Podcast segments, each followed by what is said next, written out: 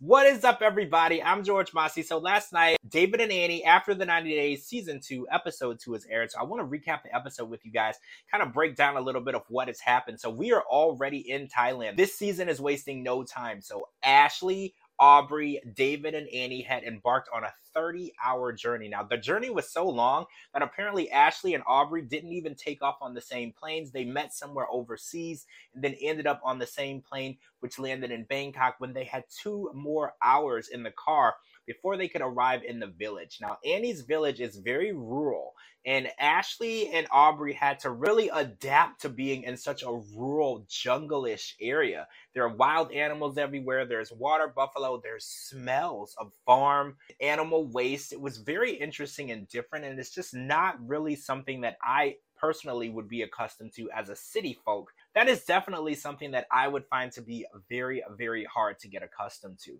So Annie and David and Ashley and Aubrey finally arrive in the village and they're welcomed with open arms. Annie's family, Cindy is there. Amber is happy to see them, but one person that we notice is not really happy to see them is Jordan. So let's rewind. So last season, we remember that Amber and Jordan were not able to pass the visa interview the first time around. Then Amber went on for a second visa interview in Chiang Mai where she was was also denied, but Jordan actually did not go through with that visa interview. The pressure of the interview process was just too much for him to bear. Now, we're wondering did this process actually leave animosity towards his sister Annie?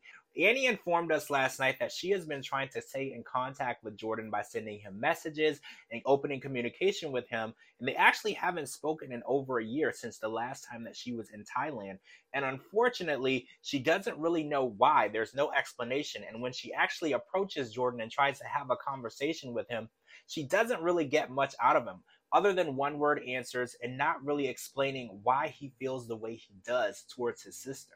Another thing that we take notice to on the episode is Ashley is very taken back at how close David has gotten with Annie's family. Now, we do know that David was living in Thailand and he was able to get very close with Annie and her family, and they are considered David's family. They welcome him with open arms, they love him, and Ashley is actually taken back by it, and it kind of revisits some feelings that she's had in the past because she wants her dad to be as close with her family and her kids as he is with Annie and her family. And it kind of brings back those feelings of how she felt right when she found out that David and Annie were engaged and he was starting a new life with her, when she felt like they were being put on the back burner.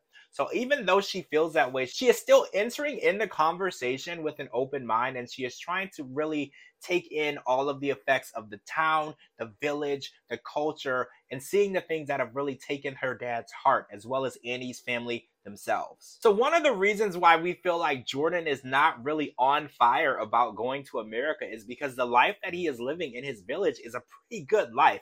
As a teenager, he's on his fourth girlfriend and they've been together for four to five months. There is no in school instruction, so he's actually learning online. He's able to hang with his friends, work on his motorbike, take rides around the village, and just do things that a teenager would want to do. And learning English and furthering his education might actually be the farthest thing from his mind at this point. So, whether or not he is going to actually go through with this interview process again, we're not 100% sure because, again, he said that he's about 50 50. He's excited about the idea, but he's also excited about the life that he lives in the village. So, we're going to have to wait and see exactly how this process will take place. Will it be Amber and Jordan coming back to America to further their education, or will it just be Amber? Because we've watched Amber really, really work hard on improving her English. She's practicing her English as much as she can at the salon with Cindy, as well as with her dog, even when she's alone. She's interacting in English as much as she possibly can. She can understand and interpret all forms of English, so this interview process will go smooth